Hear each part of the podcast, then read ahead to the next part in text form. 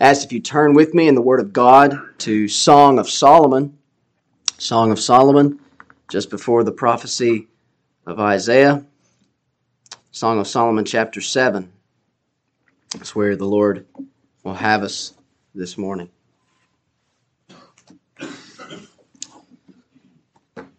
Well, it again is a joy to be with you this second Lord's Day. Uh, my family and I have received a warm welcome, and we are thankful to be here with you. Song of Solomon, chapter 7. And we'll begin reading at verse 10. Again, let us hear the word of God. I am my beloved's, and his desire is toward me. Come, my beloved, let us go forth into the field. Let us lodge in the villages. Let us get up early to the vineyards. Let us see if the vine flourish, whether the tender grape appear, and the pomegranates bud forth. There will I give thee, my loves. The mandrakes give a smell, and at our gates are all manner of pleasant fruits, new and old, which I have laid up for thee, O my beloved. Amen. We'll end our reading there. Trust the Lord to bless this word to our souls. Let's pray just briefly, asking for his help one last time. Our Father in heaven, we come now to the sacred moment of the preaching of the Word of God.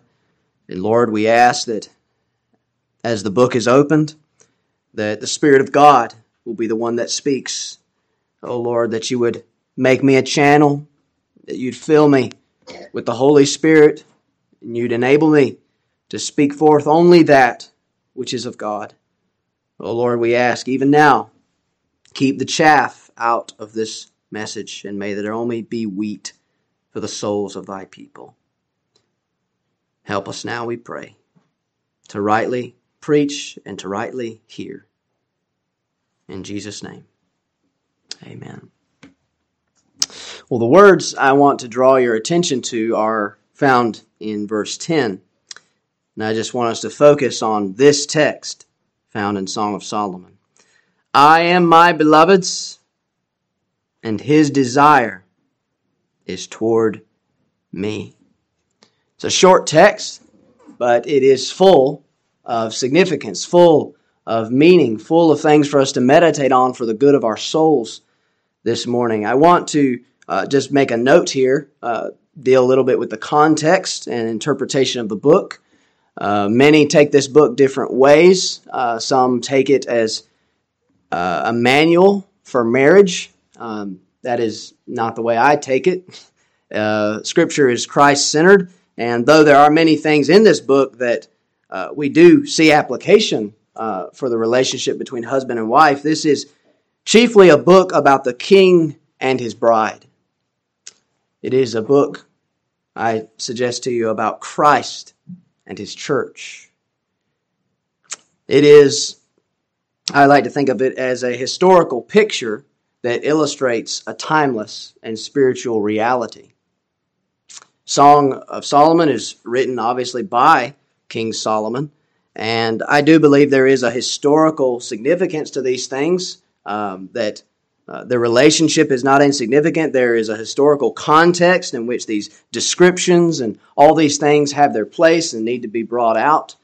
Uh, but at the end of the day, we, we fall short if we do not see the significance of these statements as they apply to Christ and His church. And so, without diving any further into that subject, I, I take this book that way, that it is Christ centered and is about the king and his bride. And as I said, I want to focus on verse 10 I am my beloved's, and his desire is toward me. These are the words of the bride being spoken to her king, being spoken to her groom. And she makes this declaration in confidence, in, in joy, and boldly proclaims, I am my beloved's, and his desire is toward me. And they are the words of Christ's church. They are the words of his whole church, but they are personal words. They are words that every true Christian should be able to say with confidence. And can you say these words this morning in Christ? Utter them to yourself even now. I am my beloved's. I am Christ's. And his desire is toward me. His love is toward me. This really is the Christian laying hold of who Christ is and what he has done. It is as if she is saying, I belong to Christ and he loves me. And it is easy, we all must confess, it is easy to say something like this when we are comfortable in life, when our spiritual walk seems to be going well, when we are uh, at ease, as it were. But it is when we are in doubt and when we don't feel like it is true that we need to believe this and be able to say this with confidence. And so I want to speak to you today from this text about belonging to and being desired by Christ. Belonging to and being desired by Christ. It is a glorious thing. And I trust the Lord will bless this meditation to your souls and give us many sweet things to take with us through this day. The first thing I want you to see, very simply, is that the Christian belongs to Christ. The Christian belongs to Christ. Listen to the words of the bride, this declaration I am my beloveds. And so, as we think of that, I am my beloveds, that statement, uh, the words uh, signify ownership. I belong to my beloved. When, when she says, I am my beloved, she's saying, I belong to him. He, he, he owns me, as it were, in this relationship of husband and wife. And so, as we think about that, what does that mean that, that we belong to him, that we are owned by him?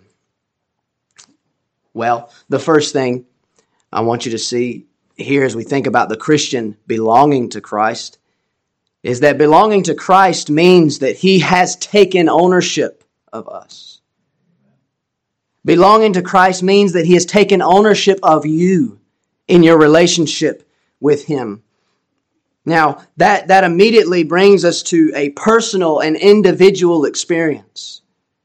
That, that Christ has wooed you that He has drawn you to Himself, that He has brought you into marriage with Himself, into union with Himself, spiritual union. Well, how did He do that? Just a couple of things as we think about this. Well, the first thing we, we must uh, think about here is that He took ownership of you by taking on your nature.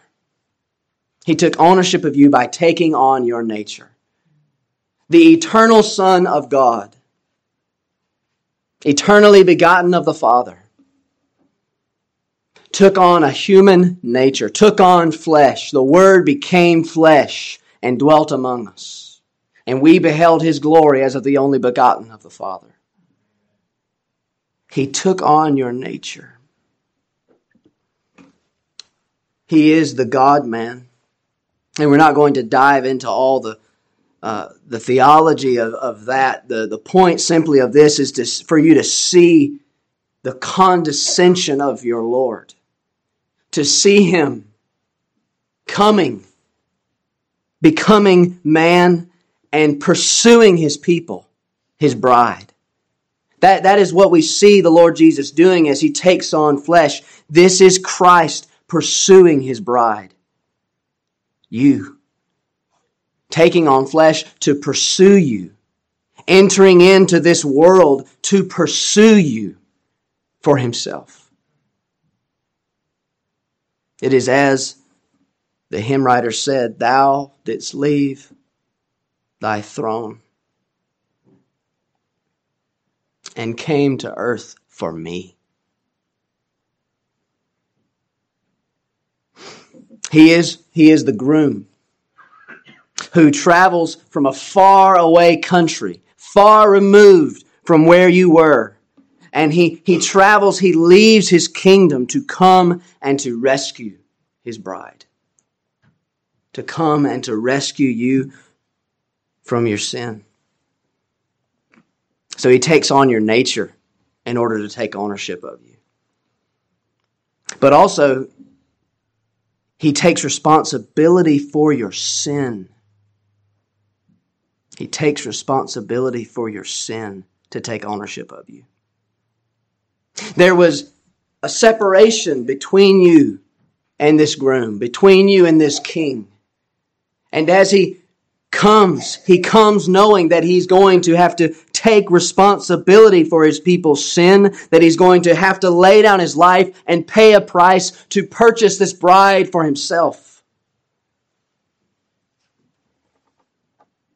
And here we have suggested to us, as we think of belonging to Christ, and all that had to happen in order for the bride to say, I am my beloved's, we have the whole idea of substitution suggested. I, I bring it before you that Christ had to take on this responsibility for your sin in order to legally pay your debts to God and bring you to the position where He could receive you and be His beloved, His bride, rather, and for Him to be your beloved.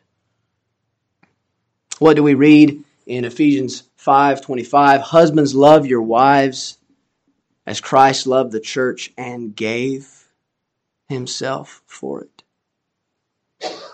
He laid down his life in order to do away with this sin that was keeping us separated. He took all your sin upon him, had it imputed to him.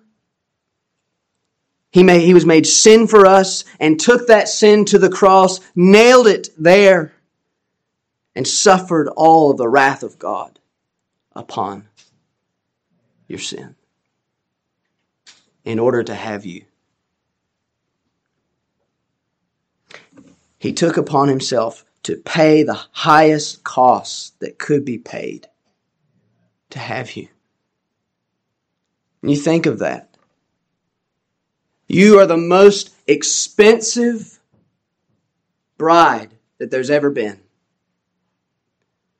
so that the price for your soul, in order for Christ to redeem you to himself and to deal with your sin, cost him his life, cost him the suffering of an eternity's worth of the wrath of God.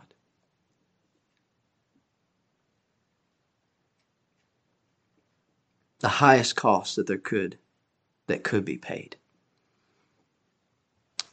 by taking on your nature, by taking responsibility for your sin, but also he takes ownership of you by taking responsibility for your life. He takes responsibility for your life. And here we want to get into this picture more, this picture of, of the, the bride and the groom, the husband and the wife, because as, as a husband takes a wife, he takes responsibility for her life, doesn't he? He, he begins to care for her and, and take responsibility of her. And, and she, she leaves uh, the care of her, of her parents and she, she comes into the care of her husband.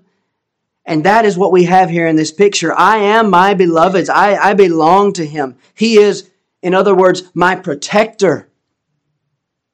And Christ, as he brings us to himself, as the Spirit draws us to him, he becomes responsible for our life. He becomes our protector. And this can be expected. This, this protection, you can expect this from Christ as his bride.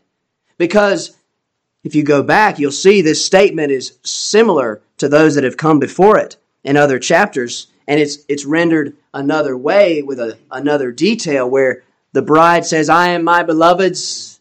And we sang it this morning, and he is mine. He is mine.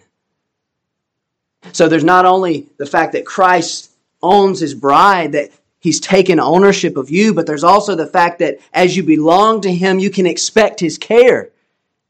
You can expect him to be your protector, to be your shepherd, as it were, and to watch over you. He's taken responsibility for your life and to care for you as a husband does for a spouse.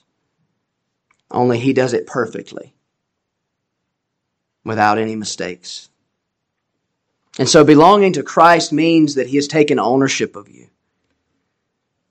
But also, as we think of about belonging to Christ, belonging to Christ means that your identity is in him. Your identity is in him. It's found in him. And you see this again as the picture of the husband and the wife. She says, I am my beloved's. There comes when there when there comes a marriage, there comes a sense of belonging that the, the bride feels. She feels that she belongs to her husband, or rather she should.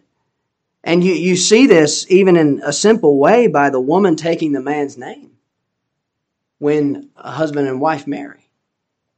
She, she takes his name in order to be identified with him. Is that not the case? That, that she begins now to be identified by who she is in union with, by who she is married to. And it is the same for the Christian in Christ. No longer are you identified by who you used to be. You have a new name. You've been brought into this family. You've been brought into this spiritual union with Christ. And as the picture of the husband and wife is, it is but a symbol for the spiritual union that you have with our Lord Jesus Christ. For don't we read of the Apostle Paul saying with sure confidence in Galatians chapter 2 and verse 20, I am crucified with Christ. Nevertheless, I live, yet not I, but Christ liveth in me. And the life which I now live in the flesh, I live by faith of the Son of God who loved me and gave himself for me. He identifies with Christ. I am crucified with Christ. And so belonging to Christ means our identity is found in him. It means that Christ defines who you are. It means that sin does not define who you are. It means that your experience does not define who you are. Whether you fail in life or succeed in life, whether you have a wicked past, whatever you may think of that, that you would think of as characterizing you, that is not where your identity is found. But it is found in who Christ is and what He has done. And as you identify in Him before God Almighty, you are perfect, sinless, redeemed. Sin does not define you. Your experience does not define you. The things that you have suffered and endured do not define you. But all that you have in Christ defines you. The world does not define you. The world may come and, and may say all manner of evil against us. And yet, we find who we are only in Christ. So your identity is found in Him.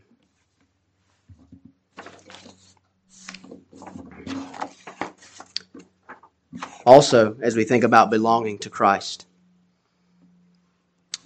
the final thing here belonging to Christ means that you do not belong to others. Belonging to Christ means that you do not belong to others. I am my beloved's. In other words, I am His and no one else's. No one else can lay claim to me and I will give myself to no one else. The way that a wife is loyal to her husband, the way that a wife uh, becomes devoted and loyal to him, that, that's what we have here. You do not belong to others. And also, as we think about that, you do not belong to yourself. You do not belong to just yourself anymore. You take on service to this one who has brought you into union with himself. So that she says, I am my beloved's. When she says, I am my beloved's, there's a there's a loyalty in that, and there's a desire to serve in that. There's a joy that she identifies as his, and she declares that she is his and no one else's, so that she is going to give herself, mind, body, and soul to him. See, even as we read in 1 Corinthians chapter 6, verse 18, we're told to flee fornication. Verse 19, it says, What? Know ye not that your body is the temple of the Holy Ghost which is in you, which ye have of God, and ye are not your own? For ye are bought with a price. Therefore glorify God in your body and in your spirit, which are God's ownership. You do not belong to yourself. You do not belong to Satan. You do not belong to idols. You do not belong to the world. And that being the case, brothers and sisters, then it, it becomes incumbent upon us, it becomes required of us that we would endeavor to not give ourselves to others, to not give ourselves to idols, or give ourselves to what pleases us that is sinful pleasure, but that our life would be all about serving Him. So that it would not be said of us, as it is said to the people of God in Hosea 3 1. These are very sobering words. Then said the Lord unto me, Go yet, love a woman beloved of her friend, yet an adulteress. According to the love of the Lord toward the children of Israel, who look to other gods and love flagons of wine. Spiritual adultery committed against the Lord. And we must guard ourselves from that. We, we live in a world that is constantly pleading for our attention, constantly pleading for our affections, constantly trying to give ourselves, get us to give ourselves to it. And so what? We must take the admonition of the Apostle John little children, keep yourselves from idols. And this, brothers and sisters, these things that we've thought about as our belonging to Christ especially in his, his what he had to do to take ownership of us. Just try. Just try to enter into the love of your Lord. The love that he must have had to come the way that he did, to endure what he did in order to bring you to himself. And as you meditate on these things and as you are able to say, I am my beloved's, you realize and you see that your motivation for serving Him and for aligning with Him, your motivation for doing this is because He is lovely. She calls Him beloved, denoting the fact that He is, he is precious, he is, he is lovely. And how is that love shown to us? His actions display His love for you and they motivate you to be loyal to Him. Romans 5 8, God commendeth His love toward us, and that while we were yet sinners, Christ died for us. And when you, when you see this, when you see Him as beloved, when you lay hold upon His loveliness, you joyfully embrace being under Him because He is worthy. He is worthy of your life, worthy of your service, worthy of all your affections and all your devotion.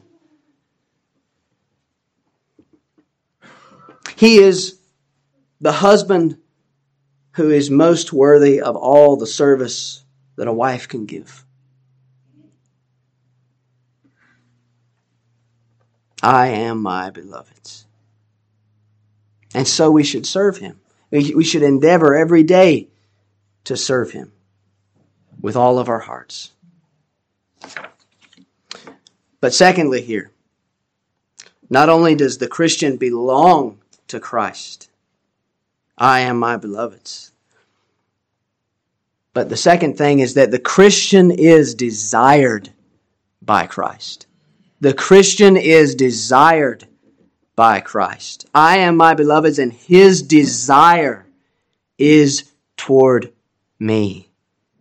Now, I want us to think about that word desire. There's, it's very significant, and I was delighted in my soul uh, in studying this. You know, this word desire, it has the idea of longing for, it has the idea of affections being drawn after, it has the idea of, uh, of a stretching out after, uh, a pursuing, as it were. His desire is toward me, it's for me, he wants me. And even before we, we look into that word, just think about that. Think about that. That the Bible actually says that Jesus Christ, in the most holy and heavenly spiritual manner, actually desires, longs for you. That is hard to understand from my perspective. But this word desire, it only occurs three times in the Bible. And the first place in which it occurs is Genesis chapter 3. You can turn there if you like. I'm just going to reference these and, and show you the significance of why we're even looking at this. But in Genesis 3, in verse 16, the word occurs where it is said as part of the curse unto the woman, he said, I will greatly multiply thy sorrow and thy conception. In sorrow thou shalt bring forth children, and thy desire shall be to thy husband, and he shall rule over thee. Thy desire shall be to thy husband, and he shall rule over, to, over thee. Now we wonder, well, what does that mean? What does her desire being toward her husband mean? Well, uh, as it's been pointed out by others, there's a close parallel uh, with that same word. The second place it occurs in your Bible is in the next chapter, in chapter 4 and verse 7, where it is said to Cain, If thou doest well, shalt thou not be accepted, and if thou doest not well, sin lieth at the door, and unto thee shall be his desire, and thou shalt rule over him. And so, I, I think rightly, the interpretation is, is of Genesis 3.16 is that uh, the wife is going to desire to be over her husband, going to desire to control him, as we see that parallel in chapter 4. Sin lieth at the door, and unto thee shall be his desire. It's desiring you, Canaan wants to control you. Well, we see that in the in the wife in Genesis 3.16 as a part of the curse, and yet her efforts will be um, always in conflict because the husband will rule over thee. So those are the two places where that word occurs. And then we come to Song of Solomon. And the word occurs here I am my beloved's, and his desire is toward me. What, what is going on there? Why, why is this here? Why is it the only three places that that word occurs? Well, I suggest to you, brothers and sisters, that what we have in Song of Solomon 7, verse 10, is the reversal of the curse. It is the reversal of the curse. You have the bride you have the wife, the woman saying, I am my beloved's, and his desire is toward me. In other words, you have the curse in Genesis 3, right? And the Lord saying, You're going to desire to control your husband. Well, here you have the bride saying, I am my beloved's, I am his. I, I, I am submitted to him. I am with him, and I'm not going to buck his rule over me. And you have the husband, his desire being toward her, that, that he is not going to rule over her in a way that is unbecoming, but he, his, his love is going to be displayed to her. It's going to be, his affections are going to be always toward her. It's perfect harmony in the union that Christ has with his church. It is the reversal of the curse. And that thrilled my soul to think about that, to think about Christ reversing the curse and making us obedient unto Him, giving us a heart that is submitted to His rule over us. And so, as we think about the Christian being desired by Christ, we want to see that Christ's desire toward you is from before the foundation of the world. I just want to, to hit these and, and, and, and plant seeds of thought for you. Christ's desire toward you is from before the foundation of the world. When did he start desiring her? When, when did that begin? It began before the foundation of the world. Ephesians chapter 1 verse 3 Blessed be the God and Father of our Lord Jesus Christ who hath blessed us with all spiritual blessings in heavenly places in Christ according as he hath chosen us in him before the foundation of the world that we should be holy and without blame before him in love. Before the foundation of the world. What does Psalm 2:8 say? Ask of me and I shall give thee the heathen for thine inheritance, and the uttermost parts of the earth for thy possession. And so Christ, before the foundation of the world, knowing that you would fall and betray him, knowing that you would fall and betray him in Adam, he still desired you knowing all the sin that you would ever commit, pre and post salvation, He still desired you. His desire toward you is from before the foundation of the world. But also, Christ's desire toward you is unconditional. It is an unconditional desire that He has toward you. Husbands, love your wives as Christ loved the church that's the picture we're given, that picture of unconditional love. it's the picture of electing love. As we read in Romans 9 concerning Jacob and Esau, before they were born, having done good or evil, the Lord set his love upon Jacob. It's a, it's a sovereign choice that he makes to love the unlovable and is unconditional. It, it is not a desire. This desire here is not based on you fulfilling a checklist.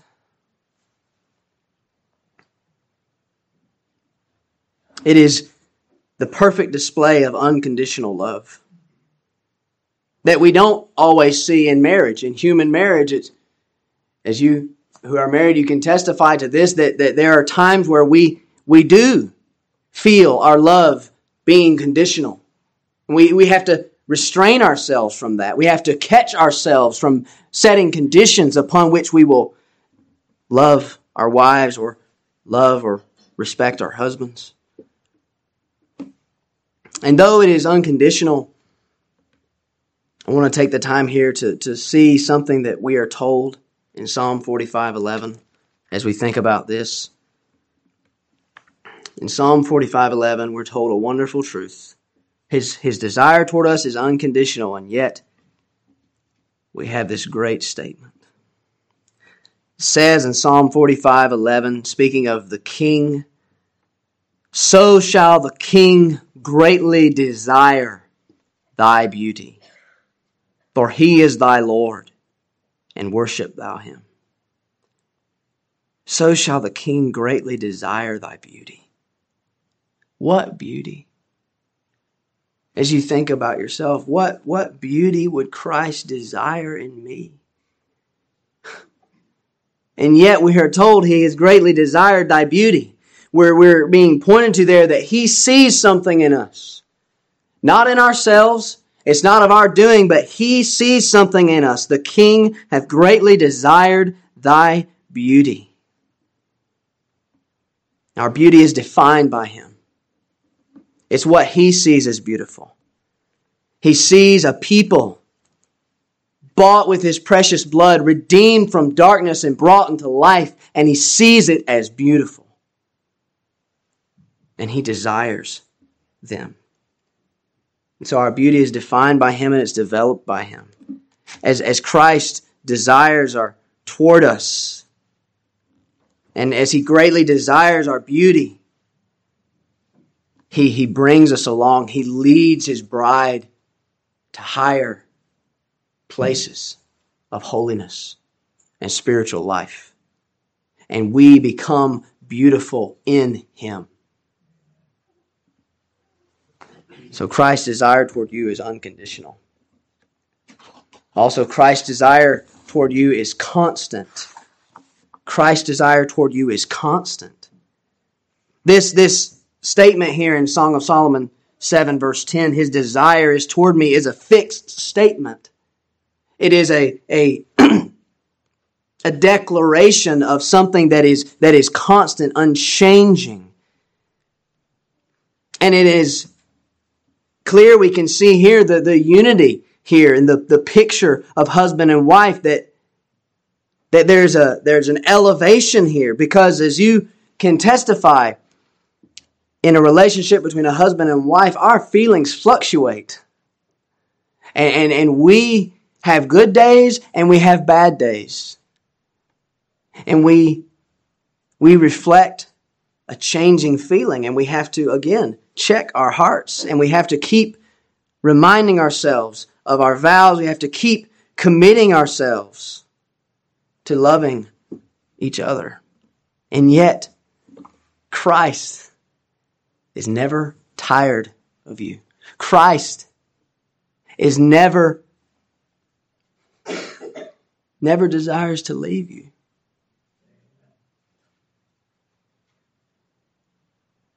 His feelings toward us do not change. They are eternal. He will never get to a point where he does not want you. He is the perfect husband. It is as we sang. My love is oft times low. My joy still ebbs and flows. But peace with Him remains the same. No change, Jehovah knows. I change, He changes not. Though Christ can never die. His love, not mine, the resting place. His truth, not mine, the tie.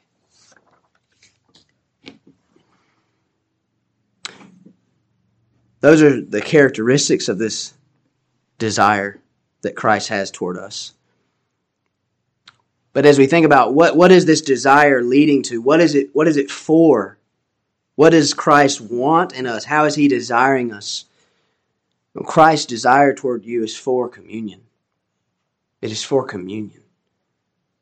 That's the picture we're given here. I am my beloved's, and his desire is toward me. And then as you go on, you see, Come, my beloved. Let us go forth into the field, let us lodge in the villages. And as you skip to the end of verse 12, you see, There will I give thee my loves. There will I give thee my loves. It's a desire for communion. That's the picture that we're, that we're given here.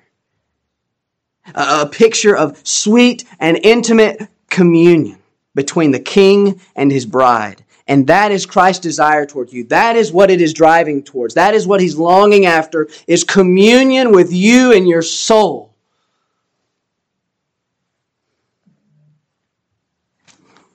Some of you may be able to relate to this, or at least you can see it. That, that when two people uh, get married, when they first get married, all they want to do typically is be around one another. Isn't that the case? They just want to be in each other's presence. Well, how much greater is that reality in relation to our Lord Jesus Christ? He wants you in His presence. And this, brothers and sisters, this desire toward you for communion is the purpose of redemption. The purpose of redemption was the restoration of this communion. Our, our shorter catechism in question 19 rightly states all mankind by their fall lost communion with God and are under his wrath and curse. And yet, the Son goes about, the Father, the Son, and the Spirit go about performing redemption and reconciling us to God, restoring communion. The Father gave, the Son earned, and the Spirit drew these people, drew you to Himself. So that Christ, you, you see this desire coming out in John, uh, in John's Gospel. Think about his desire here in John 17, verse 24. Father, I will that they also, whom thou hast given me, be with me where I am. I want them to be with me in my presence. I want communion with them. And you jump back to John 14, verse 2. He says, In my Father's house are many mansions. If it were not so, I would have told you, I go to prepare a place for you. And if I go and prepare a place for you, I will come again and receive you unto myself, that where I am, there ye may be also. It is communion, brothers and sisters. It is what He desires. He desires for us to be where He is. With me. And praise His name, He makes this desire known to us through His Word. He, he comes to us by the Spirit and He preaches the gospel to us. And he tells us that his desire is toward us. And he makes his word effectual to us. The final thing here Christ's desire toward you is for communion. And I might add, it, it, though it is communion that will be in eternity, ultimately, it is communion that is here and now as well. He desires your communion every day. There's never a day where Christ doesn't want to speak to you. What a husband. What, what a friend we have in Jesus. That there's never a time, never a moment where he does not desire communion with you through his word and in prayer. But the last thing is that Christ's desire toward you I suggest is for your happiness. It is for your happiness. I am my beloved's, and his desire is toward me. Why do I say that? Why do I say it is for your happiness? You say happiness? Really? Yes. Biblical happiness, not carnal happiness, not just something that you think of as far as gratifying the flesh. The word happy takes on so much a negative connotation in our culture, but, but biblical happiness, biblical joy and pleasure. And that is Christ's desire being fulfilled in you. It is communion to the end that you would be happy. Why do I say that? Well, I say that for several reasons.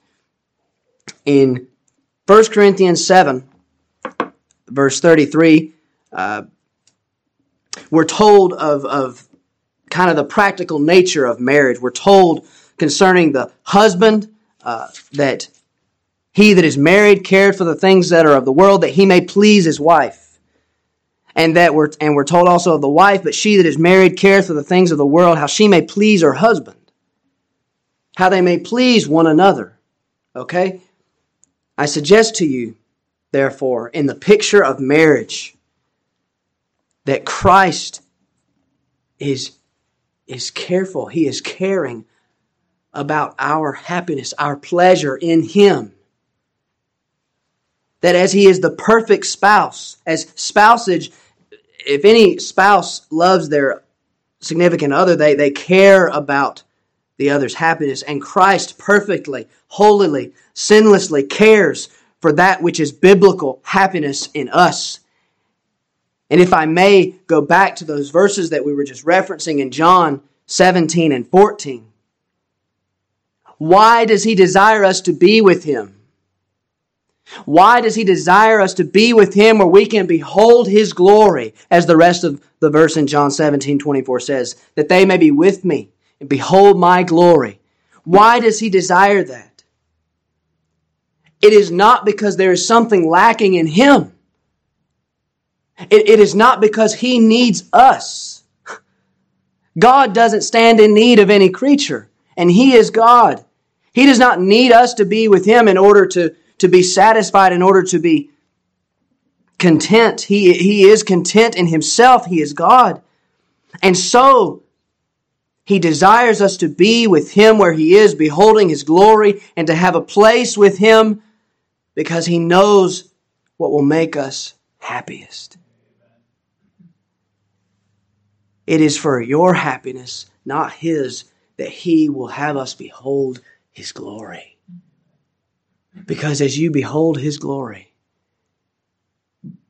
you will be raptured for eternity, and whatever we'll be doing in eternity, in, with the new heaven and the new earth, whatever other activities will be going on, you can rest assured no matter what you are doing, you will be beholding the glory of Christ. And you will be sinlessly, perfectly content and happy in Him, your King.